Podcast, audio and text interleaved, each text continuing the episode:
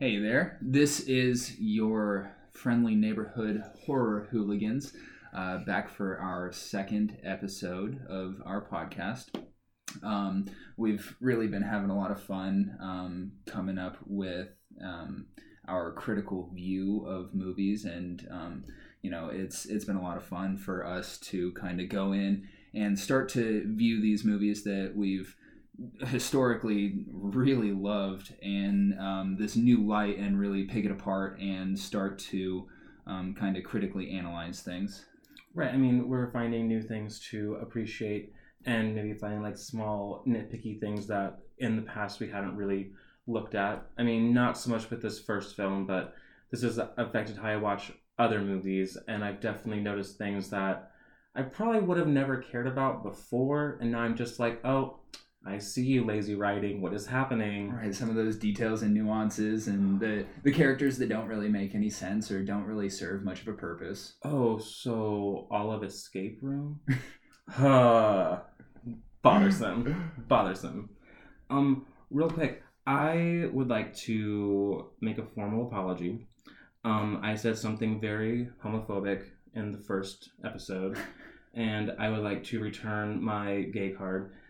I give it up. I mistakenly said that Mommy Dearest was the Bette Midler, Joan Crawford film. It's not the title. It's Whatever Happened to, to Baby Jane. Mommy Dearest is a movie about Joan Crawford as a mother. That's crazy and insane. And I'm just, I'm sorry. Truly torn. Every gay makes a mistake or two. And um, I will do my best to never repeat that again.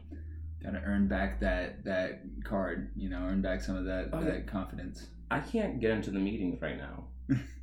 It's insane. They revoked your membership. They did. It's bullshit. I have to buy a whole new card. I can't do this. Tragic. I'm very sorry. Now, today, we're not talking about either of those films. No, no we're not. Today is, you know, probably in contention for the most famous horror film of all time. It's a huge one. It is uh, the emphasis and the impact that this film has had on the horror movie uh, industry as a whole has been absolutely monumental, and one might argue completely unrivaled. Um, and a lot of the nuances and a lot of the styles that were um, basically created for this movie have been able to be found in many, many, many movies um, since. Oh yes, and not even just in the realm of horror. Hitchcock's methods have leaked into every kind of film, really. I mean, I think that I think that every director in the history of cinema, past maybe Psycho, maybe even back to like North by Northwest, Rear Window, they all owe something to Hitchcock. Right. In some way. They've all stolen something from his camera use, his, his sound, his dialogue. They've they've done something with it. Or the tropes that he so regularly used, like distrust of cops, innocent people making a bad choice and being not, not innocent, or innocent right. people just running away from problems that they don't have to or for reasons. People, well, yeah, those those not quite innocent folks who yeah, are ambiguous. Yes, they they just they make a goof and they dearly pay for it. Yes, very much so. Also, the fact that he had an obsession with killing off blonde women, I don't know why. It's because he just had an obsession with blonde women. Maybe. Who can't relate to that? I mean, when I think of all my favorite female actresses, most of them are blonde women. Mm. It's, I don't know. They're they're up there. Who knows? So if you can't tell um, from our description thus far, um, this episode is going to be going over Alfred Hitchcock's nineteen sixty blockbuster smash hit, Psycho. Ooh, just such a good, good, good movie. And I love all of the um, backstory of like how he, what he had to do to get this film made. Like he essentially... He took no paycheck from the film itself because he believed in it so much. And he told the studios, if you just give me the full budget, I don't take a penny, just the actors get paid at the crew, and then the rest goes to the actual film. I, I will do that. But I want a percentage of the earnings. No, I, I think he got all of the earnings, I, okay. I believe. Because the studio thought it was going to be a terrible film that would make no money at all. Oh, he showed them. Yeah, so they said yes, and then he made millions off of it. It's insane. Right, and and you know, like, the, the influence of it is, as we stated, absolutely profound. And I can remember, you know, as a um, teenager, when I was really getting into horror movies, Psycho was one of the biggest that um, my my dad actually recommended to me. He's not much of a movie guy. Um, however, he saw my interest in horror movies and he said, "Hey, have you seen Psycho? It's a good one. You really need to watch it." I also the fact that Hitchcock decided to film it in black and white because he thought that color would ruin the film. And I think that, that gives it, uh, I don't know, like a, like a period air. It feels like an older film than what it is, so it almost makes it feel more impressive that he was so successful in directing with what he had and making a film that looks old in the sixties, so it holds up to this day. I mean, we right. watched it three weeks ago, and I was just as entertained as I was when I was a kid by it. It was great. It's enthralling. I mean, you know, the the way that um, the pace is set, and it just kind of gradually builds, and, you know, he sets up these dominoes in a row, and you can see them being set up, but you, he doesn't reveal. Um, he, he's very masterful about only revealing enough to keep you interested. And then, um, you know, once those dominoes start to fall, there is just this this sprinting pace to the end where, um, you know, that just one thing knocks into another, and you can see very clearly once that big reveal is made how masterfully all the pieces were put into place. Right, because I mean, it is such a well-crafted story. There are tiny allusions in the beginning parts of the film to what we're going to see, but they're so subtle that if you're not really, like, in-depthly paying attention to everything, the twist at the end is still kind of shocking. I mean, the first time that we watched it together about a month and a half ago, I was still a little shocked when it got there because I had gotten wrapped up in Lila and Sam and the sheriff and blah, blah, blah. That everything that happened, I was just doing. Like, what is going on? And then it happens, and I was like, oh, yeah, that's right. Norman's the killer. Right. What is this? Spoiler Uh-oh. alert, side note, for wow. this sixty-year-old movie. How dare you? I'm awful. awful. Side note, this is the sixtieth anniversary this year in September of this film's release. So So what a fitting way for us to celebrate the sixtieth anniversary of this movie, as well as to really take advantage of everybody's uh, currently quarantined condition in yes. order to, um, you know, uh, celebrate the psychopathy that is slowly developing all across America. Right. Oh, God, yes. Uh, so Psycho um, stars Anthony Perkins and Janet Leigh, or Janet Leigh, I never know because I've never actually heard her uh, name pronounced. Interesting, only only seen it read. Yeah, so I just I assume that I assume that it's Lee. You know, fun fact um, along those lines. Uh, for the longest time, I didn't know how to pronounce unique by reading it. I I just I you know I read the word and I just could not fathom how to pronounce it. And it was a shocking day in fourth grade when somebody, when I had to finally read it out loud, and I got made fun of. Wait, so how, how did you say it? Like, what did your fourth grade brain think unique was? Like, unique? Unique. Yeah. Unique. Yep. Okay. No, I'm, I'm seeing the word. I see the letters. I, okay. I get it. And I guess just two, just the two dots did not connect. Yeah. I knew the word unique. I, I read this word and I, you know, by the context kind of understood what it meant, but you know, wasn't, wasn't made. Okay. All right. All right. So yes, Anthony Perkins, Janet Leigh or Leigh, jury's still out. It's probably Leigh. I'm going to say Leigh. Sorry. Leigh. Um, Both these actors had been in the business for quite a while. Uh, Janet Leigh had been in there since, I want to say, the late forties. And Anthony Perkins started in, I want to say, around like fifty, fifty-one. I'm not sure. Sadly, I don't know most of their bodies of work. I've only ever seen one other Janet Leigh film, and it's Bye Bye Birdie, which is a nineteen seventy-four, I believe, musical. Okay. Very different role. Drastically. Very different. And then Anthony Perkins was in a film from like maybe fifty-four called Friendly Persuasion about Quakers and the Civil War. Okay. And Anthony Perkins plays a son. Oh, and they're all pacifists because they're Quakers. And it tests their commitment to pacifism. Okay. It's been a while since I've seen it. But test their resolve. Right. But Perkins was nominated for an Academy Award for Best Supporting... No. For not a Golden Globe for Best New Artist, I think. For Best Male Artist. And then in nineteen seventies, he was in Agatha Christie's Murder on the Orient Express, which is a great fucking movie. Okay. There's a remake of it. It's okay. The original, it's real dry British humor in a murder mystery film.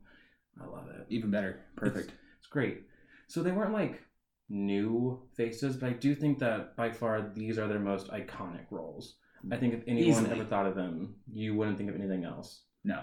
And I, I can't think of Anthony Perkins as anything other than Norman Bates. Yeah. No. He, not at all. He did a fantastic job um, really embodying that um that reserved, quiet, quirky guy. He on the surface is nice, but you know, most of the time there are those subtleties that kind of, you know, show the shadows beneath. And um you know, you can see um you can see that there's something dwelling beneath the surface. Right, while still having a very, like, boyishly charming side to himself. Right. That comes through a lot and masks the darker sides for the most part. I mean, he tricks Marion. Well, what what better way to really mask such a sinister side than, you know, that boyish innocence? Right. Right. And, you know, as we'll discuss, um, the innocence is potentially connected to that um, the psychological damage that was uh, incurred by him early in his life. Right. Because Norman Bates, crazy backstory. Have you watched Bates Motel? Like, yes. All of it? I, I believe I've seen all of it, if not um, most of it. Um, and, you know, throughout that, that whole uh, series, I just, I kept thinking to myself, God, I wish that bastard would die. But, um, you know, mm. I knew he wouldn't. I mean, Psycho. Spoiler alert. Right. There's that whole thing. There's a movie afterwards. See, I think I got as far as was, did, mm, did Norman's brother at some point work as a security guard for a marijuana smuggling business? Uh, marijuana grow up. Yeah. That's where I got yeah, to. Out out in the mountains. Yeah. yeah. Oh wait, no, I think and he was he was really raking in the big bucks, bringing it home to mama. Okay, so either that happened. He got a truck. I can't remember now. Big old truck. I remember that I saw the teacher get killed. And I think that's before weed growing. But I don't really care. I don't. It's a show. It happened. Right. Eh.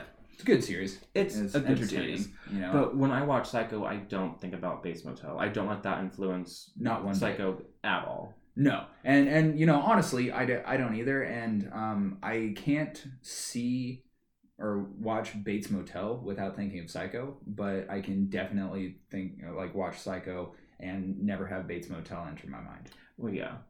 Also, the portrayal of Norman in Bates Motel is so different than Norman that we get in Psycho. It seems super odd. But then I guess we are also seeing Norman pre-murdering his mom. Right. Just just only after murdering his dad. Yeah. Um, which I, I will say, though, um, you know, Bates Motel did a good job on um, kind of, or the that kid, I don't I don't know what that actor's name is. I, I think that he did a good job of kind of portraying that uh, that sinister innocence that Anthony yeah. Perkins embodied so well as well. Yeah.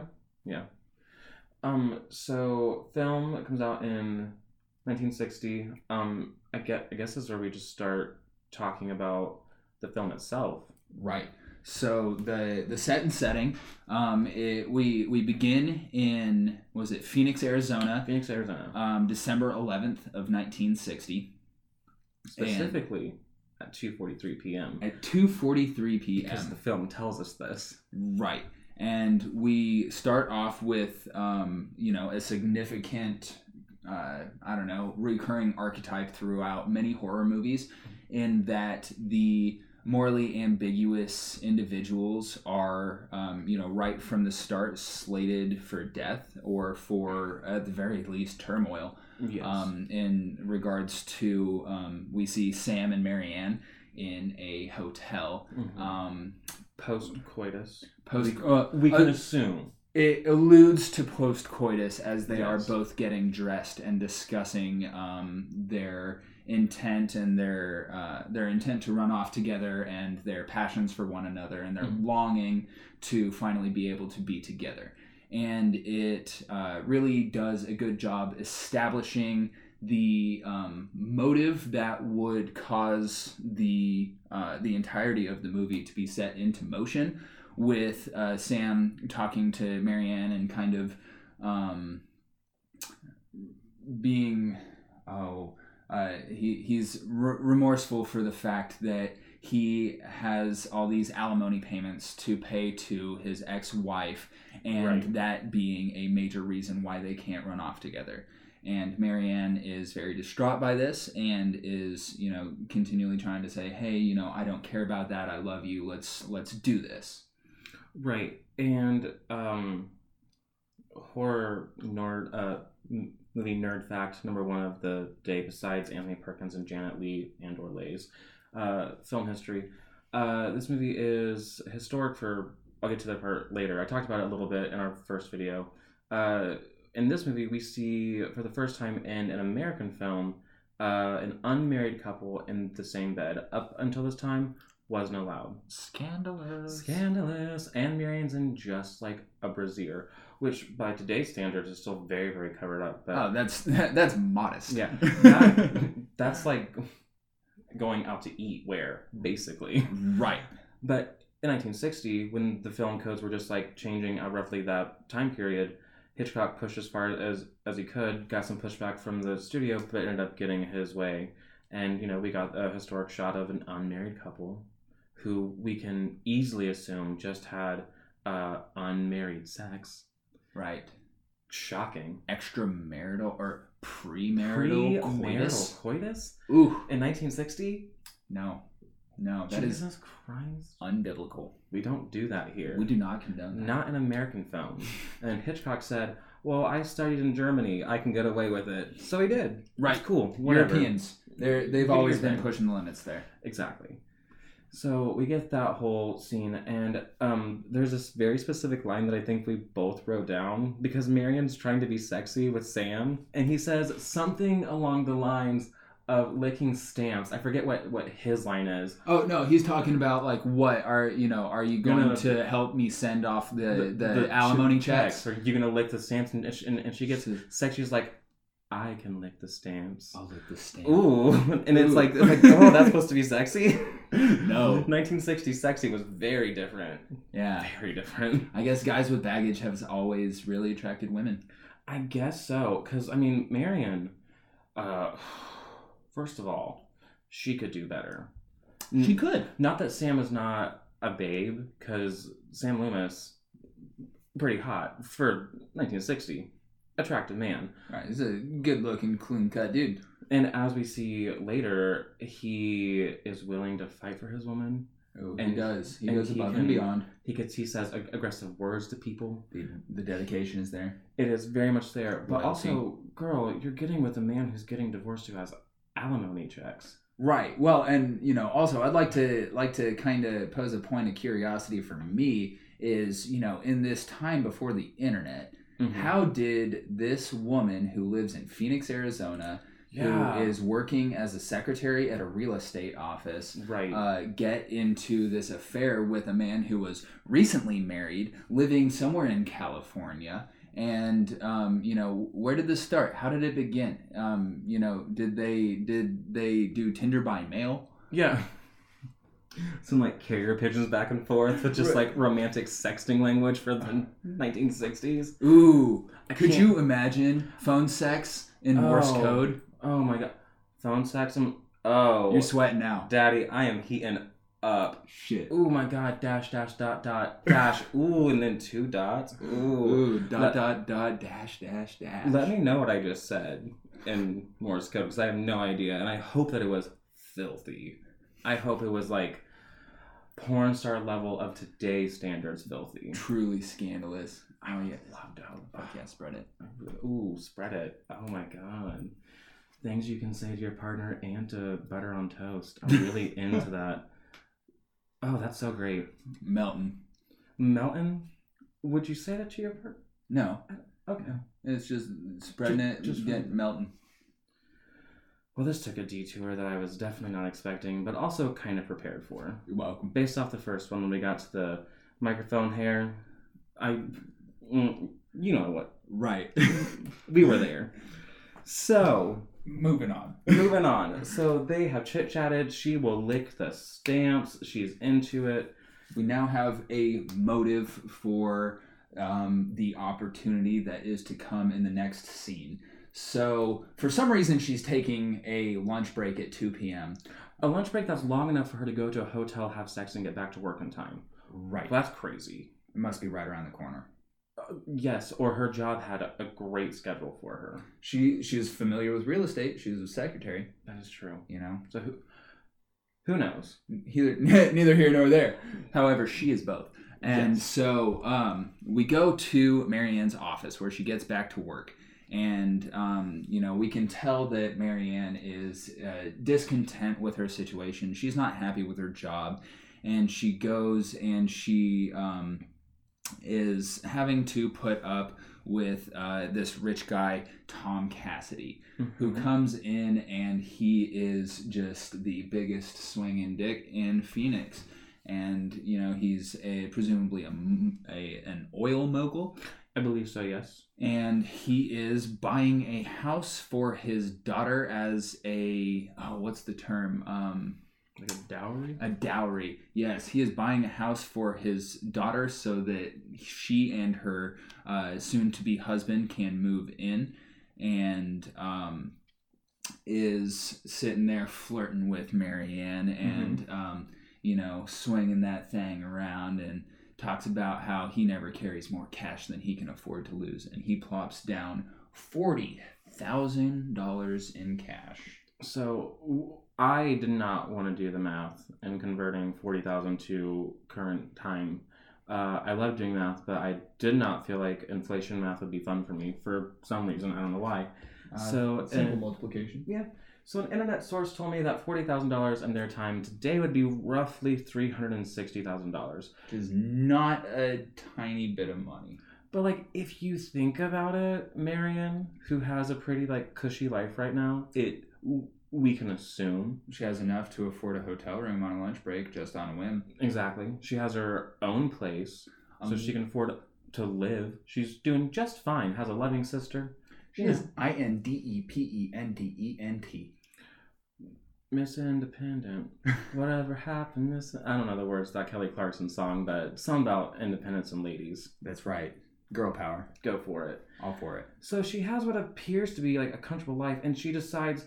I'm going to risk my cushy life, risk jail time, possibly prison time, my job, so that I can steal this forty thousand dollars to go help a man that I'm in love with who has alimony checks. I, I just, I feel like this is not nitpicking at the film. Marion is a really bad criminal, which right. is good for her. That's that's a great thing to, to, to, to say. What is you doing, baby? Like, girl, you are risking a lot for a man. Like, I don't care how good the dick is. Is it worth prison? Ooh, probably not. Well, three hundred sixty thousand and the D? That's also true. And, like, a whole new life. But still, you are risking a lot. That is a whole lot. And obviously, it does not turn out well for her. But, as we find out, this is just... one of those dominoes being set up. She has to have enough money dangled in front of her from someone that she doesn't mind ripping mm-hmm. off, at, you know, which, you know, this is why Mister Cassidy is such a dick. Right. And, um, now, you know, that... I'm, I'm curious, when do you think Marion decides to steal the money? Is it when he's talking to her, when he sets it down, or when Mister Lowry tells her that she's going to be the one who drops it off. At what point do you think, in her mind, she is stealing it? Because I'm fairly certain that by the time that she leaves her work, she knows that she's stealing. Because the next thing that, she's that we see, certain. Because the next thing that we see is her packing a very light amount of clothing, mind you. Right. Packing very lightly, and then well, she's got she's plenty of money to buy more. I guess that is true. Because if you a know. car only costs you eight hundred dollars, I can only imagine how much like how little a pair of shoes costs. Right. But we will get into that. A couple of poodle dresses. It's, oh, a good poodle dress. We don't see a single goddamn poodle dress in this movie. That's true. This is on the ass end of the poodle dress fad. That is so unfortunate. Now, that really sucks. If, now, if mother wore a poodle skirt, uh, would you that, be into it? I would be way into that. I would be into Norman wearing a poodle skirt. There is nothing I want to see more than Norman Bates in a poodle skirt. Someone, someone make that happen for me, please. Let's see it, please. That would be send it to us. Beautiful. But I think we skipped over a very important character. Absolutely crucial, and she is the most monumental cinema icon that I have identified in yeah. my entire life. I can't think of a single character that I love more, who I think is underrated, underused, and underappreciated. Underappreciated in so many ways. People look at this film, they see Marion, Norman, Sam, maybe Lila, who I thought was named Lana up until three weeks ago. Lana! Yes. we are... We got Arbogast, the, the, the, the, the private eye. Yes, we have the sheriff, we have the cop, we have the really bad salesman, the creepy businessman, Mister And Lowry, the boss, all these characters. All of whom makes more of an impact on the first go-around than the critical, the monumental... The unsung hero. Teddy's wife. Yes. I can't express to you enough how important Teddy's wife is to this film. I I I just and you know, honestly, as we've we've discussed it, and we've discussed Teddy's wife at length. Oh, this, we have talked about her for a while. We adore her. She is she is truly magnificent. And, um, you know, in addition to this character, so um, just to uh, give a little bit of an expose here on Teddy's wife as a whole. Teddy's wife is the other secretary at Mister Lowry's real estate agency. Yes. The entirety of her role in this movie and, and the entirety of her character are based around two facts. Yeah, she has two factual statements that are one hundred percent true, and this is literally all we know about this woman. She says, "Hey, darling, you seem depressed. How about you have some of these drugs I got? They're great. You take them and then you don't care anymore. They're tranquilizers." And then besides, so she's pushing drugs on her coworker. Great. Great. So there's her first and I'd say most defining character trait.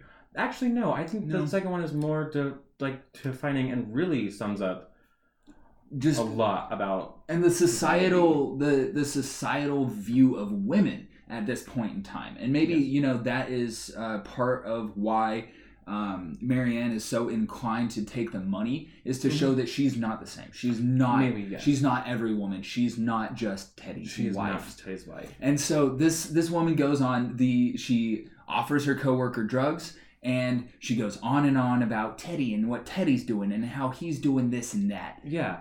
So the only things that we know about her in her first scene, which this is the only time that she's on camera, mind you. Only time we see her. We never hear her name. No, we do hear her name in the voiceover. Right. Okay. In but, this scene, we never hear yeah, her name no, when she's on camera. Yeah, we no, do not have that direct association. Yeah, no, she is never given a name while she is being viewed. But our second factual statement is that she is married to a man named Teddy. So she takes tranquilizers and tries to push them off on Marion. Not push off, just offer kindly. And then that she's married to a man named Teddy. Teddy, a character that we don't see in the film, we find out his name before we find out her name. And we hear his name multiple times. She's always talking about Teddy. So it is, her life revolves around Teddy and tranquilizers. And, yeah, just T N T. That's all that she cares about. She is she's the dynamite. dynamite. I hate us. But yes, so, I mean, we could really talk about Teddy's wife for a while. Because all day. If you really think about it, if Marion would have just taken the tranquilizer... She would have chilled out. Would have chilled out, wouldn't have stolen that. The money would have realized, the hey... The money would have made it to the bank. She would have been like, I got digmatized. This is too much. Yeah, you know, Sam's going to take care of the alimony and I'll have him later. It's cool. I'll just be chilling. Would have never went on a road trip, bought a car... and got killed in the shower. Teddy's wife gave her an out that she politely declined. Politely declined, and that was her seal of fate. She had no chance. And Teddy's wife tried her hardest to save her. Right. Come on, darling. Truly did. It's crazy how underappreciated Teddy's wife truly is. Yep. She she really is a star. Side note, in case you were curious, because we haven't said it, I believe, couldn't tell you for sure, I think her name is Carolyn or Caroline. Can't confirm. Because the movie only says it once, and it doesn't care. And, right. And it's in a voiceover that, technically speaking, we aren't fully sure if real. That's actually happening, if that's just mere and imagining things. We'll get there. So crazy that the most important character is so underappreciated by Hitchcock. He didn't even realize that he was sitting on a gold mine right there. Nope, he didn't take an advantage, and we didn't even get a Teddy's Wife spinoff. No, and I would have loved that. She deserves her own series. I honestly... Let's pitch it to N B C. Okay, I'm down. Teddy's Wife, just full of tranquilizers, and we never actually see Teddy. And that's it, just tranquilizers. Have tranquilizers you, and real estate. Have you watched Will and Grace ever? No. Okay, so I, I knew the answer was going to be no, but I still wanted to ask just in case. Okay. I like to give you a chance to like prove me wrong. Fair enough. So Karen Walker is a great character in there. Uh, she's like the best character, and she's married to a guy named Stan. And we never see Stan on camera. He's in a lot of scenes, and she speaks to him frequently. Never see him. They should do that with Teddy's wife. So it's kind of like Wilson from Home Improvement. Yes. Okay. Well, except with Wilson, we at least see his eyes. Yeah, you don't. You don't I, see his. I think the most you see of Stan is maybe like his fat, fat, fat leg. Mm. His most defining character feature is that he's rich and that he's fat. Thick. Oh, he was a thick boy, according to what the show told us, because we never saw him. He was okay. Great. So. After this monumental office scene with the ever-glorious Teddy's wife, God, we God. go to see Mary Ann um, packing her suitcase. And um, cannot trust this enough. Very light packer. Very light packer. Very light packer. And she's sitting there, and she's she's side-eyeing the. She's she's looking at the cash, and yeah, she was know, like giving herself a chance, to, like back out. She was like, I can still say no. Right. This is this There's is you know she's she's getting to the point of no return, but she you know at this point the plan is solidified. We see that she is set on running away, and that she knows what she can use this cash for. Exactly.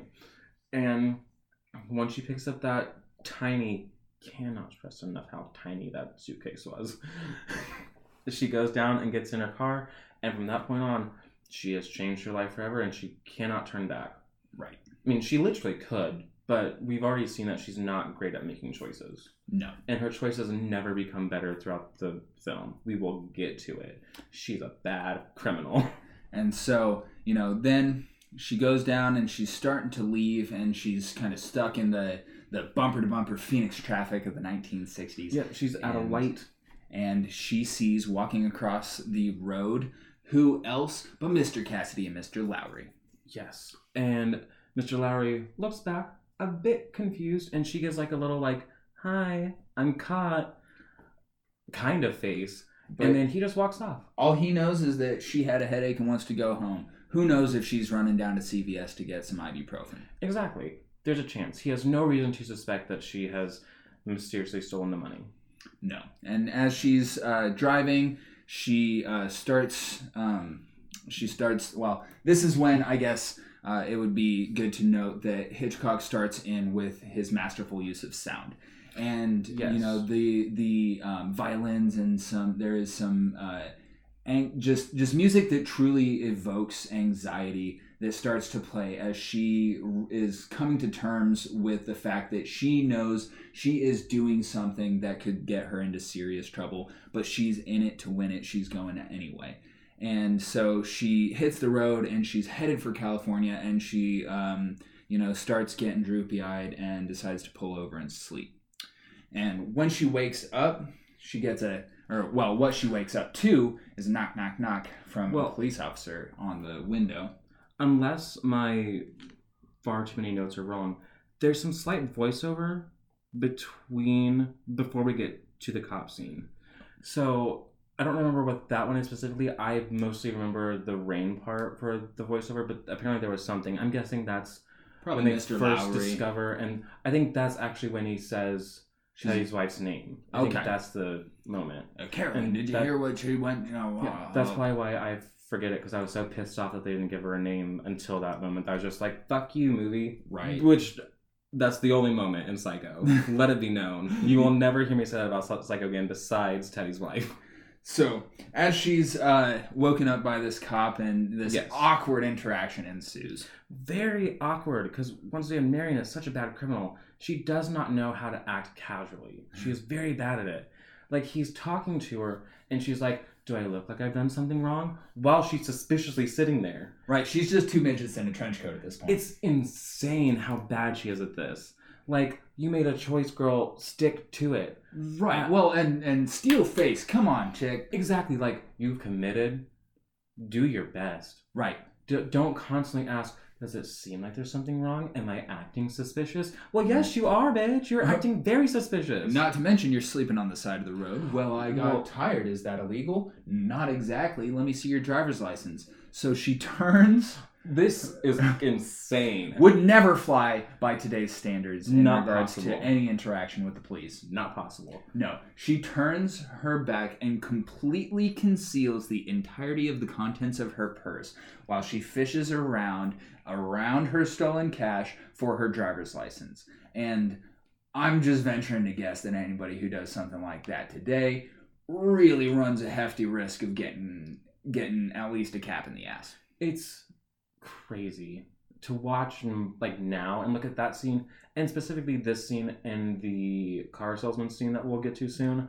It's so weird to look at them by today's standards, because the way that they're handled would never happen today. Nobody gets the benefit of the doubt these days. It's crazy. Too many crazies out there. Too many psychos. Clearly. I see you. I respect you. So, she's acting suspicious, but the cop can't keep her. And I think she asks if she's being detained. I think she says that. Am Maybe. I being detained? And he's like, well, no. My like, notes certainly say so. Like, I mean, I feel like I did see you turn your entire back to me and take a long time to find your license, but you're not doing anything illegal, so go ahead and drive away. Right. I didn't see that, I don't know, A K forty-seven and those that packet of P C P you're hiding in there. Like, oh, I wish. Get, get on out of here. Get, I, go on, girl. Get. I didn't see that entire bottle of tranquilizers that you stole from Teddy's wife. Not anything at all. Do you have a prescription for Vicodin, or are those Teddy's wife's? I need to know. So she starts to leave, and she's watching him in the rear view um, mirror, and then he veers off, so she finally calms down a bit. And th- this happens in this scene, well, all of the driving scenes that Marion does. Uh, I really love the camera work in it, because it's not like super impressive or like crazy, but it's just this still camera on her face. She's to the right or left of the screen, I forget which. And then you just see like the obviously not a real set moving behind her, which I always love in movies. Right. I love that. Well, shit. and and at that point, you know, I, I think that I, I like those those car scenes as well, because it allows the Um, ambiance to do a lot of the talking and the development for the movie. Right. You know, the sound is what makes you feel. Um, her expression, her acting, the mm-hmm. the way she is uh, is moving the wheel in an unrealistic manner. Oh yeah, moving the wheel while the car's still clearly driving straight. What? I You're, love that. It's way so too much good. play. Well, I guess there's there's too much play in the wheel, so she decides to go off to a car dealership a couple of exits after she sees this cop get off. It's definitely for mechanical reasons, not because you're a crazy criminal who's already been suspected by the cops. Right. Marion, you're so bad at this. She needs a new car. She needs local license plates. Did you turn into Fran Drescher's mom from The Nanny for a second? What just happened? Just for a second. Okay. So we next see Marion go to a car salesman shop, car shop, car dealership, yes. car dealership, car Those dealership, the, used car dealership. Yes, and she's waiting, gets a newspaper, which becomes important because she will soon use that to hide her money. And like I say, dominoes. You know, yes. The attention to detail throughout this entire movie is very good, because it I is have to agree. the the way she gets the newspaper is very nonchalant. However, it does serve a fairly significant role.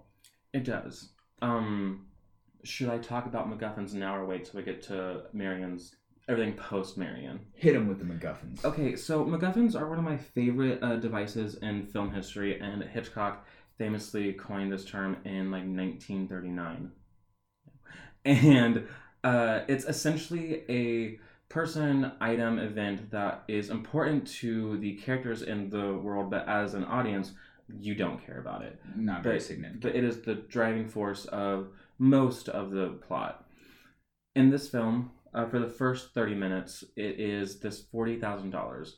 The MacGuffin, the call to action. Yes, it's actually, I'd say even for like the first like half, because really it's up until the d- detective scene. After that is when the MacGuffin becomes Marion. Right, and the money really, the money is, is it's fairly insignificant at that point. It's like barely been mentioned. Right. So this plot device, this isn't the first time that Hitchcock used it, but I think it's one of his best uses, and I think overall it's one of the, of the best uses in cinematic history besides Frodo and the Ring. The Ring or Star Wars and the Death Star plan slash R two D two as a whole. That exhaust vent. Yeah. I mean, it's still used widely now. I think it happens in any kind of sci-fi movie. I mean, if you watched The Fifth Element, you could consider the Four Little Rocks MacGuffins because we don't care about them. They don't do anything for, for us, but the characters really care. Uh, to the point where Bruce Willis sticks his hand inside of a blue alien's body and pulls him out at one point. And I that do that shit for fucked me up for a while. I'm not surprised you do. I'm sure there's a blue alien's body somewhere lying around here. Right in that closet. Well, that's why I don't go in the closet. That's right. That's why I stay out of the closet. Double padlocked. L G B T Q I A, stay out. It's cool. um, I wanted to give one tiny P S A, because once again, I'm so sorry about Mommy Dearest. Just apologize one more time. You, you've got to earn that back. Yes. But no, the this is another way that Hitchcock has influenced all of cinema. And I read an interesting um, article today about how Psycho influenced Star Wars, which I have watched both several times. I don't see the direct correlation. Then I read, then I read this, and I'm like, okay, makes sense, because the Death Star plans really are just a MacGuffin for that entire first film. Okay, truly are. I'd like to see that article. I will send it to you as soon as we are done recording. Let's do it. It is great. So, car dealership has the newspaper. She was waiting for car guy to come back to her. And she sees the cop across the street. Sees the cop and she's like, oh shit, I gotta act casual. So then she does everything but act casual. Well, and she she doesn't even do the classic newspaper. Yeah, no. She doesn't, doesn't pull out the newspaper no. and disguise her face. And then the, the cop says, well, the car looks familiar, but I can't see her past that newspaper. I guess I better go on. Right, so she's fully in view. Dealership man comes back, car salesman comes back and is like, oh, I see your plates are from out of state, burger, burger, burger. And then she's like, I just want a new car. Right. Like, hey, fella, I'm on a road trip. You know, I'm just, I'm just out here and I'm looking for a new car and I don't got time to wait. I don't want no muss. I don't want no fuss. How much is it for me to roll off the lot today in that car over there with this as a trade-in? And he says, you got the pink slip? She says, yes, sir, I do. It's in the glove box. Let's get this rolling. And no red flags, no credit checks, no nothing. Just, all right, man, here you go. So she gives him the eight hundred dollars, which sounds insane. We did the math-ish, and it's about five thousand to six thousand dollars. five thousand to six thousand dollars on top of the trade-in. Okay, so I guess it's not like crazy, but at, at that time, given uh, this was still pre-full-on feminism, so this dealer, for the time period, not saying I agree with this thought process at all, but it's just like, hey, here's a woman with five thousand dollars who's just buying a car on the spot, who's saying that she needs it right now because she has to go. Doesn't raise any red flags at all. Didn't even check to see if the bills were, cons- oh, what's, what's the word? Sequential. Didn't care. Nope. It's Could be drug money. He doesn't know. It's crazy. So then she gives him the money, gets in her, her car. I'm assuming at some point someone put her bags in the backseat. Oh, because he says, oh, you forgot your luggage. Oh, and she says, gee, thanks, mister. So he throws it in there. The cop w- walks over, and they both just stare at her suspiciously while still not stopping her as she drives off. She skirts off. Like, every man in this movie up until Norman is just suspicious of her or an obstacle in her way, but they do literally nothing to stop her. Right. They're they're just really not very... Um, they're always uh, like They're inept. Not with it. Yeah. yeah. They're, they're just inept at noticing things. They are un observant, and when they do observe something that's clearly suspicious, they're just like, "You're a lady, go they're, on." They're inactive. Yeah, this there ain't nothing that this little white woman could be doing wrong. Just let her get on her way. What are we doing standing in her way? Very much like Lizzie Borden back in the eighteen hundreds. Oh, she couldn't have killed her parents. She's a lady, right? Crazy. Side note: you need to watch the movie Lizzie, starring Chloe Sevigny. It's bonkers. Kristen Stewart's in it too. It's insane. Does she show emotion? Kristen Stewart? Yeah. She does when her character's mom dies, and after that she's pretty good, but before that it's all monotone. Okay. But you That's see on par with her performance. You, you see Kristen Stewart uh, goes full nude, Chloe Sevigny full nude, lesbian barn sex scene, uh, and then you see the murders happen, and I'm pretty sure that Chloe Sevigny playing Lizzie Borden has an orgasm as she's killing her dad. You had me at lesbian barn sex scene. It's bonkers. You need to watch it. Honest. As should you all. So, Marion drives off the lot. No one stops her. And then she's driving, driving, driving. It starts and getting rainy. Her paranorma, paranoia is insurmountable. It's she... heightened to, in, to the highest it can possibly be. And this is a point where, you know, it's a very, a very good um, device. Um, very masterfully done, where the voices are, we don't know if that is the, um, you know, the audible embodiment of her actual paranoia, paranoia, or if that is actually, um, you know, what is going on. If if that is, you know, Cassidy, what did he say? Oh, I'm going to dra- oh. drag her out by her... Oh, um, I'll replace it with her fine, soft flesh. Fine, soft flesh. That is Ooh. Right. What a man. Ooh, what a man, what a man, what a mighty fine man. No, he is not. Ooh. It is so creepy. Also, at this point, I wrote down, how old is Marion? Does the movie say her age? I've not really I don't looked. think it does. I'm I'm very curious, actually, as to how old she is, because she's holding a steady job and can support herself and has an apartment of her own, so I assume she's at least eighteen, if not older, but she's in a relationship with a mildly married men, and people didn't get married at such a young age of that. No, yes they did. What am I talking about? Yeah, no, they were getting married at like, like sixteen back like then. twelve. Yeah. Six-year-old brides. Dowries. Yeah. Dowries. We're still in the decade of dowries. So I'm, I'm just curious how old she is for this film, because it's really not clear. No. It, it is rather ambiguous, but um, I assume... Uh, I just kind of assume that she's somewhere in her mid-twenties and just yeah. really has about the emotional capacity of a sixteen-year-old at this point. And the decision-making skills of a toddler. Oh, that's apparent. I see money, I want money. What mm. are you doing? Give me Think money. About...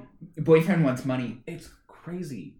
Whatever. Miriam, you're... get your shit together. Get your life together. Okay, it's so... Just... Well, there's also a great scene as she's driving with the voices where she starts to, like, smirk. And she's smiling because she thinks, at this point, you know, I don't have the same car. I'm out of state. There's no way that they can find me. There's no I, paper trail. This is the I, it's home free. Exactly. You know, I'm on my way. I've got this.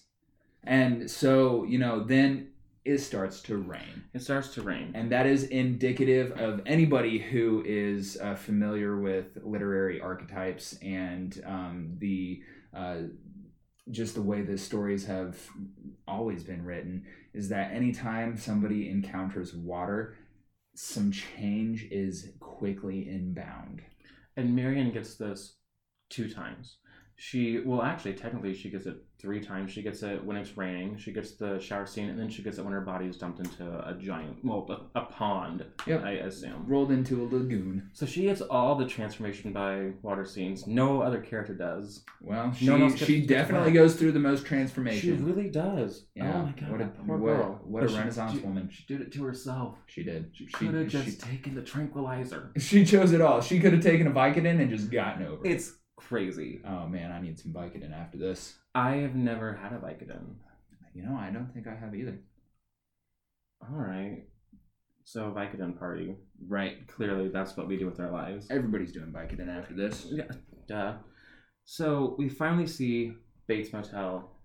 And if I remember correctly, you get a tiny little image of Bates' house in the background, but it's real, like, background shot. It's just like, oh yeah, there's a house up there. Right, it's insignificant at first. Yeah. She's rolling into the motel. Matter. She needs a place to crash so that this cop doesn't come across her her car on the side of the highway again. It's crazy. And so as she drives up, Um, she now does she have to honk to get Norman out there? I, I believe she does. She does, because she pulls up. She sees Mother's body in the window, and then she sees she, Mother in the window. Well, yes, Mother, because Mother's definitely alive. No spoilers yet. What is happening? What yes. happened? So, so she sees a figure. And she starts and honking. honking. And then no one comes down the steps. And runs down with his umbrella and says, "Oh, gee, lady, I wasn't expecting you. Um, not too many people come around here these parts. You know, after they moved the highway, business has really been hurting." Okay, did you just become a shark from West Side Story? What is... I'm enjoying this accent journey that we're taking. This is great. They're abundant. So she goes in, inside, and they talk a l- little bit. She has to uh, sign in, and she gives a fake name because, right? I guess that's the one good choice she has made as a criminal. Arguably, well, I guess getting though, a new card was y- a good choice too. You know, I will say though that this is when she begins I mean, lying. This does lead to her downfall. Her lies. Had she, you know, arguably, if she had just been honest and friendly with him the whole time, she could have avoided a whole lot of trouble for herself. Yeah, if she could have just like. flirted and, and, and talked, she could have possibly never even had to, like, register. Take note, ladies. You should always be honest. Yeah, just be honest and no one's going to kill you. That goes for everyone, but if but if you find yourself to be a woman on the run because you stole money for some man, just know that honesty will let you live. You're right. Still going to go to prison. The truth will, will set you free. From death. Not right. The eyes of the law, though. Or not prison. Yes, like you're definitely going to prison. Orange is the New Black style. Good luck. Right. Try to find yourself a good old Nikki. Or a Big Red. She seems cool. Yeah, until she got slocked. Well, yeah, that is true. And then her head got shaved at one point. Oh, I didn't watch it after that season. Yeah, that season, that episode is where I was like, nah, I'm good. It's getting to be too real for me. It got rough. And I couldn't handle it anymore. But then that chick got hit by the bus and you're just like, oh, yes. I, by the cancer patient? Right. Yes. And she just hits her and she's like, "You are always a bitch." I loved it. Right. I loved like, it. It that is that is karma in its finest. Uh, coming back to get her. So uh, she checks in with a fake name and, uh, you know, Norman makes this really cheesy joke about, you know, you've got some stationery with Bates Motel on it to make your friends envious. Right. And uh, she goes and checks into her room, and you can see her really being uh, protective with her posture in regards to her purse. And, um, you know, that's not suspicious at all. That doesn't make anybody wonder what's in your purse and kind of make them want to get it. Mm-hmm. Well, and also, before she goes to her room, Norman invites her to come back for dinner. Mm, and true. This is the first time we see his wall of fucking birds, which... I'm sorry, Marion Crane. I don't want to continually talk shit about how you've made terrible choices, but you keep making them. When you see the wall of birds, get in your car and go, girl. Right. Like, yeah, it's raining. You can just stay in your car. You slept Dude's in the hobby is playing with dead bodies. That's like, that's bad, not... No. And I'm not having shit on, like, taxidermist, but I will no, tell... No, it's a great profession. But I'll I'm, tell you it's this. It's wonderful art. If it's your, your, your hobby, I don't trust you with my life. Do it for fun? No. That's... Yeah. We're it's surprisingly get, ineffective or inexpensive now. Very true. We're going to get canceled by taxidermists oh. on our second episode. Right. And I'm cool with it. It's fine. They can stuff it. It's okay. Okay. So she gets the invite and he and she says, "Okay, yeah, sure." Um, also, at this point, I wrote down that Anthony Perkins is bae. I don't use young people terms, but I know that means something positive. Right. It, it means before, before any, anything else. else. Right. So they're your love. Right. And and so, you know, obviously you had a lot of adoration for him up until this point. Um, right. Because, you know, like we said, um, leading into everything, that uh, he does a great job at um, really putting forth this boyish innocence and this, um, this really jovial and attractive um, front. That, right. You know, he's he's a nice guy, he's sweet, he's kind, he's just here to uh, make a living running this motel with his sickly mother. You know, right. who who can't relate and who, who wouldn't be into such a solid man? Yeah, because upon our first introduction, I mean, I guess we don't really know about the sickly mother until what happens after this, which is one of my other minor complaints in the film. We'll talk about it. But uh, everything that we learn about Norman throughout the film, really, until the reveal at the end, uh, is a very sad story. Right. Like, every detail, the, the parts that we get here about the hotel not doing very well because the, so they moved the, highway the highway changed. And then when we find out soon about the sickly mother. And then later when we get the sheriff's expo dump. It's just like, Jesus Christ, this guy's Norman catch a break. So for the majority of this film, you're either rooting for Marion, and then when you can't root for her, you're you're rooting for Norman to, like, maybe escape Mother. Right. He, that would be cool for him, because he's had a shit life, mostly because of Mother, from what we are to understand. Because he's been tied to her. He has to take care of her. Right. So you really feel for this guy. So, you know, as they're as they're talking, and, you know, they're talking about his hobby, um, you know, and the, the wonderful line, a man should have a hobby, in regards to his uh, stuffing of dead birds. Um, which he makes a point that he only does birds because they're they're what they're petite, they're something, mm-hmm. you know, it's kind of creepy, and there's yeah. some solid foreshadowing to be had there for those who are uh, particularly eagle-eyed, and yes. um, Norman loves dead things. And as he is elaborating a bit on his relationship with his mother, uh, Mary really oversteps her boundaries by provoking Mother and talking about um, maybe he should put her someplace. Wait, girl, you skipped a part that's important for the development of the Mother character. After the invite, Marion goes to her room and she overhears Norman and Mother fighting. Right. So that's the first time that we hear Mother's voice. Right. Which further cements the fact that Mother is a real person. And she's there, and she is uh, quite insufferable and hard to deal with. And that, Very that much so. really further solidifies and um, applies a concreteness to uh, Norman's poor um, poor Norman, you know. Exactly. And it's, it's brilliant, and I love it. And I also have questions as to how Marion can hear Norman's mother and Norman from that distance. But lots of vocal training, you know, she's really, really projecting. Clearly, I mean, he can obviously... I don't want to get into, like, the fine, fine details, because that's stupid, but I've always been like, how does she hear him? And also, is Marion... I did write down, is Marion psychic? Can she just, like, hear people's thoughts? Is right. that what is happening here? Right, and, and maybe we would have found out if uh, she hadn't taken a shower. Maybe. Hygiene leads to death. That's what this movie basically taught me. I'm never taking another one. I haven't for months. So, um, as the voiceover's happening, we get our first, like, full shot of the Bates house, which I think is its own character in the film. There's a lot of mystery around the house, and what we do see of it is very, very small. We see two bedrooms, the foyer, a little bit of the kitchen, and the fruit cellar. That's all we get to see. Right.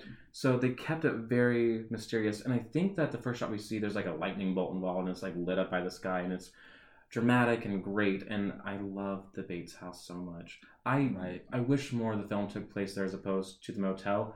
But I feel like if they did change it at all, I would be I, I would hate it. Well, and, and maybe, you know, that's that's a stylistic choice, and maybe I'm reading into it a little bit too much here, but by only showing a couple of the rooms of the house, we're only seeing a couple of the the parts of Norman's psyche. Right. You know, there's much more going on there, and there is mystery to be had. So, you know, in that respect, um, less is more, and the stylistic choice of not really having too much take place in the house leaves right. a bit of that mystique and that mystery, because we see the house from the outside, and it's a rather big place. There are plenty more rooms to explore, but we don't get to. Yeah, and I mean, I think the fact that two of the most important scenes of, I'd say, the four most iconic parts of this film do take place inside the house, but we're still shown right. so little, I think is really smart, because we're only shown the parts of the house that involve murder. So the only part of Norman murder rooms that, that we really get to see is murder. Love it. Well, minus Norman's room, and we will get to that, because that room freaks me out. Well, we another kind of play takes place in there. Yes. Oh, yes. I, my body's making sounds. Convulsing. Just a little bit. So then uh, Norman comes back.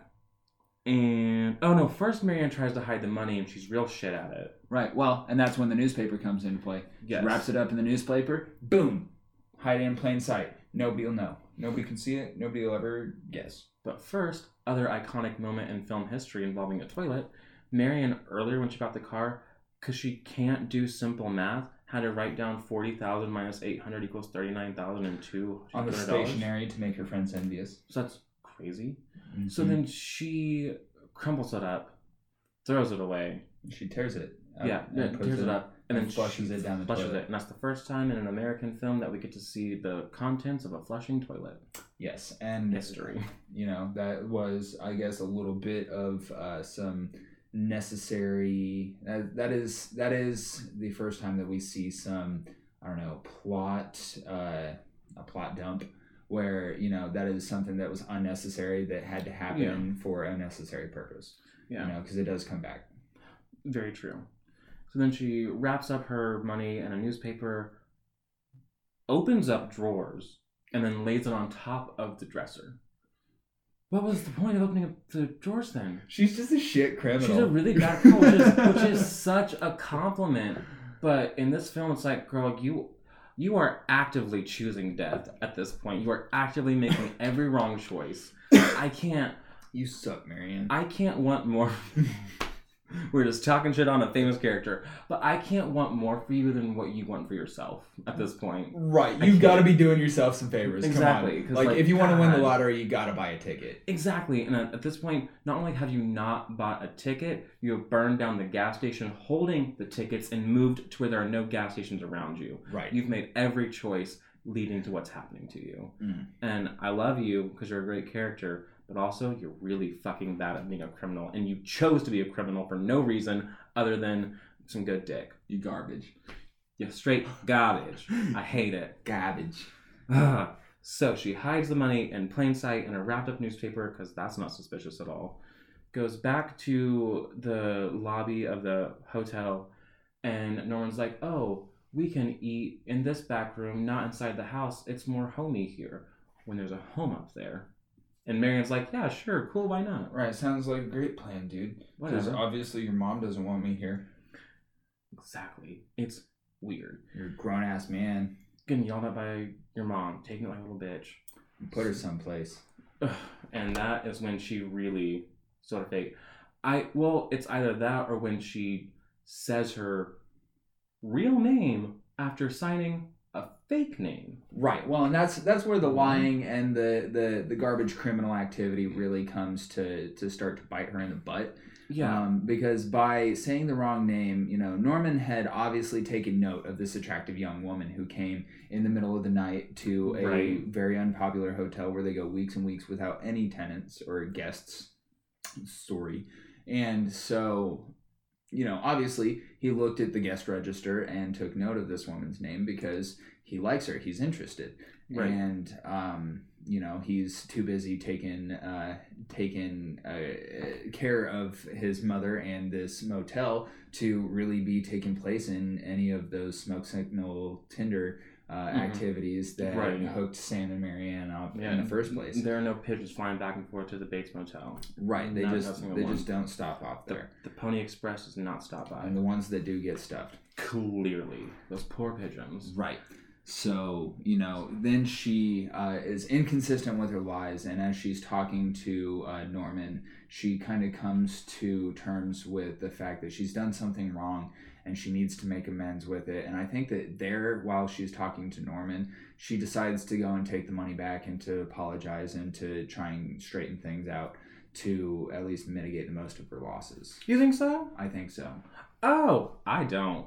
I think she's fully starting to get that dick. I mean, I I do know that, like, we see some, like, what could be remorseful moments in a scene that we'll get to in a second, because it's my biggest complaint about this film, and it's literally one second of film. It's the only thing that I think, it, like, I might have complaints about this film, but I think it's a perfect film, minus literally one second, and we will get to it soon. Mm-hmm. But no, like, I, I always assumed that Marianne was still going to go to Sam and let him decide, kind of. Like, hey, I stole this money and I'm here for you. What are we going to do? Well, I think that through, you know, through talking to, to Norman about his struggles and how he has been dedicated to taking care of his mother and to taking care of the motel despite all the hardship, mm-hmm. she came to realize that, you know, hardship is a part of life and that's something that everybody's going to have to deal with. So she was coming to terms with the fact that, okay, well, I shouldn't have taken this money. That's going to lead to us always having to run from this. So yeah. I need to go and make amends for this, take, you know, take responsibility for my actions, and to mitigate the losses and just put up with the hardship. You know, what's meant to be is going to be. And so she needs to, you know, go and make right. And so I do think that Norman had really inspired a little bit of um, uh, repentance in her. Okay. Repentance? Repentance. Um, okay.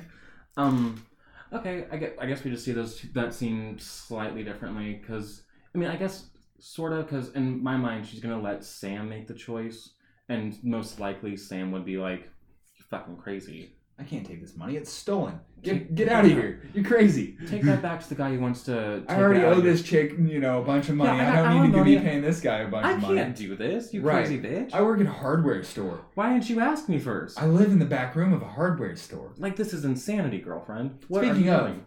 What is she seeing him? He lives in the back room of a hardware I store. I mean, I don't... I, I'm telling you, it's gotta be Sam Loomis's massive dick. And he Big knows what to do. Throbbing. Throbbing penile system.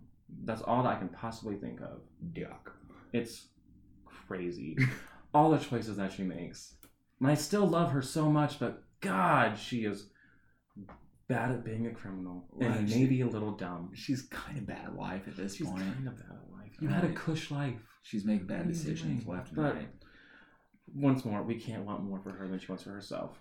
So as they're eating and they're discussing these things and she and Norman are talking and, you know, Norman starts to be uneasy after she starts, you know, really implying or yeah, she's it, like, oh, it, I heard explicitly saying, you. Yeah. you know, maybe she's she's a lot to handle. It sounds like you could use some help. Maybe you put her someplace. And that's when Norman says, no, no, no, no, no, no. Which is so weird because Norman was just complaining about her, kind of. And I, unless my memory is gone, I think he like vaguely even touches on the topic of putting her somewhere. But the second that somebody else says it, he's like, who the fuck do you think you are? Right. That's my mother. Right. Back off, bitch. A boy's best friend is his mother. Ooh. Big line. Love that line. This is also the scene where we get everybody goes a little mad. We all go a little mad yes, sometimes. And it's, oh, it's so good. It is. It's so monumental. Good. It truly is. So then we... um. We kind of get the the feeling that Norman is catching on to her lies. This is when she, you know, starts, she admits her name. She tells him where she's actually from instead mm-hmm. of L A as she writes down. Right. And um, this is when Norman says, okay, so this chick has not been honest with me. Right. And, um, you know, starts to uh, be insulted by it. And, you right. know. And I don't really blame him because that is, you know, no one wants to be lied to. No, nobody likes being lied to. You know, it's it's always easier to just take the approach of telling the truth. And, uh, you know, if if there are some hardships that come with it, you know, as Marianne would come to realize that she should just, you know, mm-hmm. deal with those hardships. You know, it'll be better in the long run. Right. Now, this is where we get the only thing I would have taken out of this film. The, the only one second I would have removed. And I think it's literally maybe like maybe two seconds. Is that when Norman looks through the wall? Yeah. So Marianne goes back to her, her room. Norman goes and double checks the registry and he's like, "The this bitch is lying." So he goes right. back, moves something on the wall so he can look into the first cabin. And he starts peeping. Peeping. Peeping Tom. And that is that tiny, tiny section of film to me makes Norman appear much more creepy than I think we as the audience are supposed to believe him to be. Because that implies that that's always been there. And he's always had just ample opportunity to peek on whoever, despite there being very few. It suggests that he's done that, that before that, and that, that that's something people. That he does. Um, and in nineteen sixty, you know, peeping Toms were, you know, vile. They're hey. still vile, but at the time they were held on a much lower regard. Shout out to Vince Vaughn. Cranking down in the same scene in oh, the remake. Oh my god, are we gonna broach on the remake in this? Or... We are. Okay, so cranking down. I I almost prefer that scene to this, just because if, it makes a little bit more sense. Yeah, like if you're gonna go creepy, just go creepy. Right. Let let Vince Vaughn jerk off to one ex. I think there are fifteen frames of Anne Heche's butt crack. Those are the only two differences in this film besides color. Get down. Is that we see Norman Bates masturbate, And we see a little bit of Anne Heche's butt crack. Because who crack. didn't want to see Anne Heche's butt crack for fifteen frames? I still want to see it for thirty frames. Okay, I don't think... When I show you who Anne Heche is, I think you're going to disagree. Do you know who she is just off the top of your head? No. I think you'll be like, oh, she looks like a young boy and I shouldn't do this. Fair enough. With an odd haircut. Who was a lesbian with Ellen DeGeneres, then was caught walking down a hot, hot desert road talking about aliens one day. Okay, that sounds her, like a Tenacious D song. That her life went crazy. Besides the point. Uh, but I do, I would say that I almost prefer the Vince Vaughn scene compared to this one because at this point, Vince Vaughn played no one much more creepy. Anthony Perkins played it much more charming, kind of so, under the table, and and yeah, you know, so this, we weren't this we weren't supposed section, to see that much behind the curtain. Yeah, at that, that point. Tiny section is just bothersome. However, I, I will say that that maybe we like uh, to me, I saw a little bit more behind the curtain when she starts suggesting mm-hmm. those things about Mother. That's when we start to see that he's not all that he is uh, portrayed to be. Right. Yes. So so we go back to Mary's room, and what do you know it? It's shower time. It is stressful running away with all this money mm-hmm. and dealing mm-hmm. with this guy and his outrageous mother and getting You've been rained on. It, it is just garbage. I need a shower to unwind. Also, the fact that I'm possibly psychic is really stressing me out. Right, because, I mean, you know, how do you cope with that? I mean, especially if she didn't know until she... ran away, and the first time she heard Mister Lowry and Teddy's wife's voice, maybe that's when she first knew. Who knows? Right. Who's to say? We don't know much about Miriam's life besides the fact that she's a dumb bitch. Maybe we're only psychic when we're stressing. Who's to say? But then I feel like she would have noticed what's about to happen to her. But who knows? One way or another, she gets in that tub and she starts to scrub a dub dub. Starts to take a shower. And, uh, fun nerd fact. There are a ton, a ton of people because there are so many edits in this scene. This forty-five second scene, there are over seventy cuts that are hard to actually notice. And now this is actually in a time where they had to physically cut the film in order to make those edits, correct? I believe so. Now that's a lot of work. That's a lot of work. I wonder how many shots it took. I know. Let me just, real quick, I should have written down his, his name. Oh, it's right here. The editor for this film, who deserves so much credit, is George Tomasini, who Hitchcock had a habit of... Italian-ass name, George I know, Tomasini. Right? He had a habit of, like, always working with the same people from, like, the crew standpoint, and he did reuse actors quite a bit. Okay. But I'd say that this guy, who I did not win the Oscar for this movie, and he should have won it for just this scene and the stairway scene at the end, and maybe the last monologue with the skull cut and the, the car cut. Right, that that was pretty cutting edge. So the only things he's done outside of, of Hitchcock that I have seen uh, is Cape Fear, this nineteen sixty-two film uh, that got remade in Cape the Fear, ha ha ha ha, Cape Fear. Have you seen Cape Fear? No, it's that's a reference to uh, Family Guy when Lois and Peter go on a fake Titanic cruise, and then this chick grabs onto the bottom of their car as they're driving away because she fell in love with Peter because Lois didn't want to do the stuff with him, uh-huh. and so she was like stalking Peter, and so I assume there's a stalker in there, and yeah. she she hangs onto the bottom of the car and she looks over at the camera and goes, "Cape Fear, ha ha ha, Cape oh, Fear." My God. Yeah, so Cape Fear is about um, an older man who becomes obsessed with his family, specifically this youngest daughter and I believe the wife also. And um, I'm more familiar with the remake that stars Jack Nicholson, and he's super creepy. Ooh, and yes. Has, he's good at being creepy. He he really is. Joker, has, uh, freaking Jack. Uh, I mean... Yeah, he's just good at it. Yep. Uh, Juliette Lewis stars in the remake as the young girl, and I think this scene is in both movies where Jack Nicholson's character puts his thumb inside of Juliette Lewis's young, young, young girl mouth. She, like, suckles on it, and it's real uncomfortable. That makes me uncomfortable hearing it. Oh, my God. It's Shit. so uncomfortable. Now, the sixty-two version is far less explicit with the sexuality, right. obviously. But the editing in that was also phenomenal. And the films I know he's done with, with, with Hitchcock, he's just a master at storytelling. He is like, oh, thank you for all of this footage. I know exactly what I need to, to cut. I really need you to suck on his thumb. I really need you to suck on his thumb. Little pre... No, she's a teenager, like fifteen-year-old girl on this thirty-year-old plus man. Ugh. It is so uncomfortable. Also, at some point in the remake, Jack Nicholson breaks a girl's arm during sex just because he can. Oh, yeah. Well, who's not into that? Crazy. Oh, I love a good broken bone. Right. Break my bone, not my boner. Yay! Breaking bones. I, I hate I it can't. so much.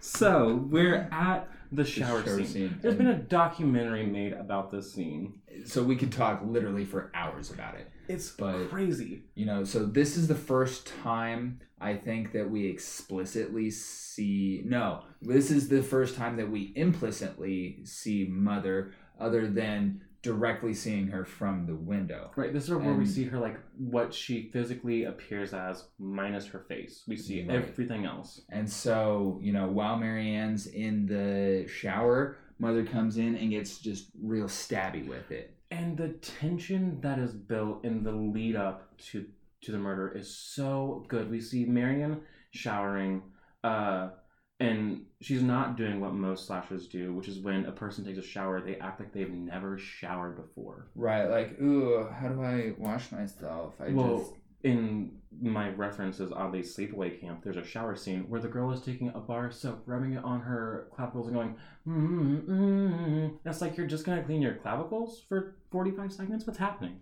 Right. Makes no sense. But Marianne's just taking a shower, like a normal hum- human being. Good. And in the background... Good for her. Good for her hygiene. Exactly. Go you. Although hygiene does lead to murder, so there's that. Ooh, facts. So in the background, we see the door open. We see the towering figure of Mother, who's very tall for a woman. Just in hindsight, that will make more sense later. Yeah. Women were taller in the sixties. I guess that's a scientific fact.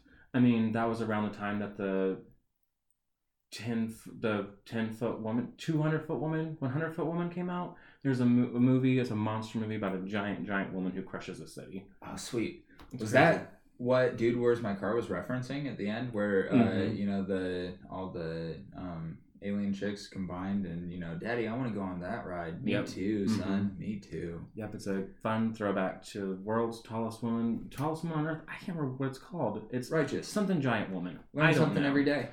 Um, so she's creeping up on her, and then Marion is unaware, pulls back the curtain, Marion turns around, shocked, knife comes up. Iconic use of sound. This one resonates throughout the ages. Ring, ring, ring, ring. It's so well used. It's so good. It sounds like it sounds like someone's getting stabbed. It's fantastic. It the sound mixing here, the editing, props to you. You're wow. fucking great. I love it. Also important to note is, oh, because this all started because I said there's a fun fact about the editing. What we lost the story somehow. So people swear that they can actually see a shot of uh, Janet Leigh's nipple or Janet Leigh's nipple, depending upon how you say it. Um, it's not in the film. And in fact, anything that you would have seen would have been a body double because Hitchcock did use a body double because Janet Leigh was like, my naked body is not going on screen. No, it's I think it is uh, fairly significant. You know, we're not going to delve too much into how much of a fucked up person Hitchcock was overall. However, for this scene, in order to prepare her for it, mm-hmm. he forced her to take a shower, to stay in a shower for, what, up to eight hours a day for multiple days in a row prior to shooting this scene. Crazy. Because he thought it would get her, get the most sincere performance out of her. It's insane. I mean, Hitchcock did famously say that he views actors as, as cattle, and that the moment that they start to make their own characters and make choices for their characters, they're not acting, they are writing, and that's not what they're hired for. So they just act, I do the storytelling. Fucking crazy. Crazy, but he got great, perf- like, I don't think there's an actor who worked on his sets who ever said anything, like, negative about him, and have often said that they got their best um, acting from him because of how he worked with them. So, like, it sounds crazy, but it was clearly effective, and it right. worked. It just... It's it's harsh to hear someone say, oh, those human beings are just cattle to me. Right. Well, and I, I guess I'm just not that much of an artist, apparently. Uh, you know. Yeah, I guess. Uh, because, I'm like, I see people as fucking people. It's weird. Not dedicated enough for my art. So, you know, uh, as this, this scene goes on and we see Mother getting stabby for the first time, there are all sorts of, you know, cuts and editing, as we said, and the, the magnificent long post-mortem shot as the water's running and she's sitting there lifeless. And, you know, we can really see that, like, for all that she went through, all the stress and all of what she's been doing, that money didn't do a goddamn thing for her. No, it was it was an awful choice that led to nothing good. Nothing mm. good has happened to her once since she took that money. She's right. been paranoid, terrified, tense, stressed out, and now she's dead. Right. Nothing good has happened for you. And now this body is just sitting here in the in the water, in the running water, and we then enter Norman again, and oh God, mother, no. And we see him just go about cleaning up the mess. And, you know, we can really tell, um, I think that, at least for me, it was apparent at this point that this isn't the first time that mother's killed somebody and um, Norman's had to step in and, right. you know, cover up the mess. He knows exactly how to dispose of it. He knows exactly what to do. He's very methodical with the way that he, um, you know, he cleans everything up. And he goes and he puts her body in her car. He gathers her belongings and, you know, puts them in the car. And there is a nice little note, you know, the attention to detail is just superb. He goes and he grabs, he notices the newspaper that's sitting out on the bedside table, grabs it, and he throws that in the trunk with the rest of her stuff, closes it up, and books it to the lagoon. Yes, they go to the pond. Um... There's a tiny moment that we missed, the draining shot into her eyeball. I've, I've always loved that from like an editor standpoint. I That's think true. It's wonderfully done. And then there's like that tiny little like rivulet of water, and it's like, oh, is that a tear? Is that just the rain? Was she crying because she realized that she was dead after making these terrible, terrible choices? No one can actually tell because Hitchcock never clarified what that is supposed to be, whether it's shower or crying. Who knows? You know, maybe she was the original emo and she cries in the shower so that nobody can tell the difference. Maybe. I still do that now. Like, if I'm going to have, like, a good cry, I either go to, to the shower, to my car where I listen to Cyndi Lauper's Girls Just Want to Have Fun. Okay. Or to the basement at my job. Fun fact about uh, Cyndi Lauper's Girls Just Want to Have Fun. What a trooper she is. A real top-notch performer. Mm-hmm. She was performing outside at one point, and um... there was a bird that apparently was not a fan of her performance at all. And um, the end, the sustain, you know, girls just want to have fun. And she holds it, and that bird dropped a bomb, a little white shit bomb right in her mouth. And what a trooper. She held the sustain, and she took care of it. She finished the song, and then she probably went and threw up. I would like to assume so. Yeah. I like that that your bird attack reference is Cyndi Lauper. My bird attack reference is Fabio. He was riding a roller coaster once, and a bird flew at his face and like fucked up his like nose up just a tiny bit. Somewhere in the nineties, I think. Oh man, birds just don't like certain people. I guess. Or Fabio. You know, this is why I was. You got fucked up by a bird and then bested by Jesse and Chester. He just can't win. He really can't. I mean, despite the fact that he's probably the most famous model of all time for being on every romance novel from the nineteen eighties to two thousands. Besides that, when he's really just a loser in life. Get over it, Fabio. Yeah, you're not that cool. Fuck off, Fabio.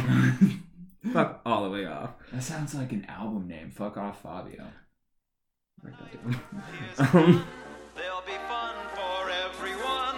Death is on the menu tonight.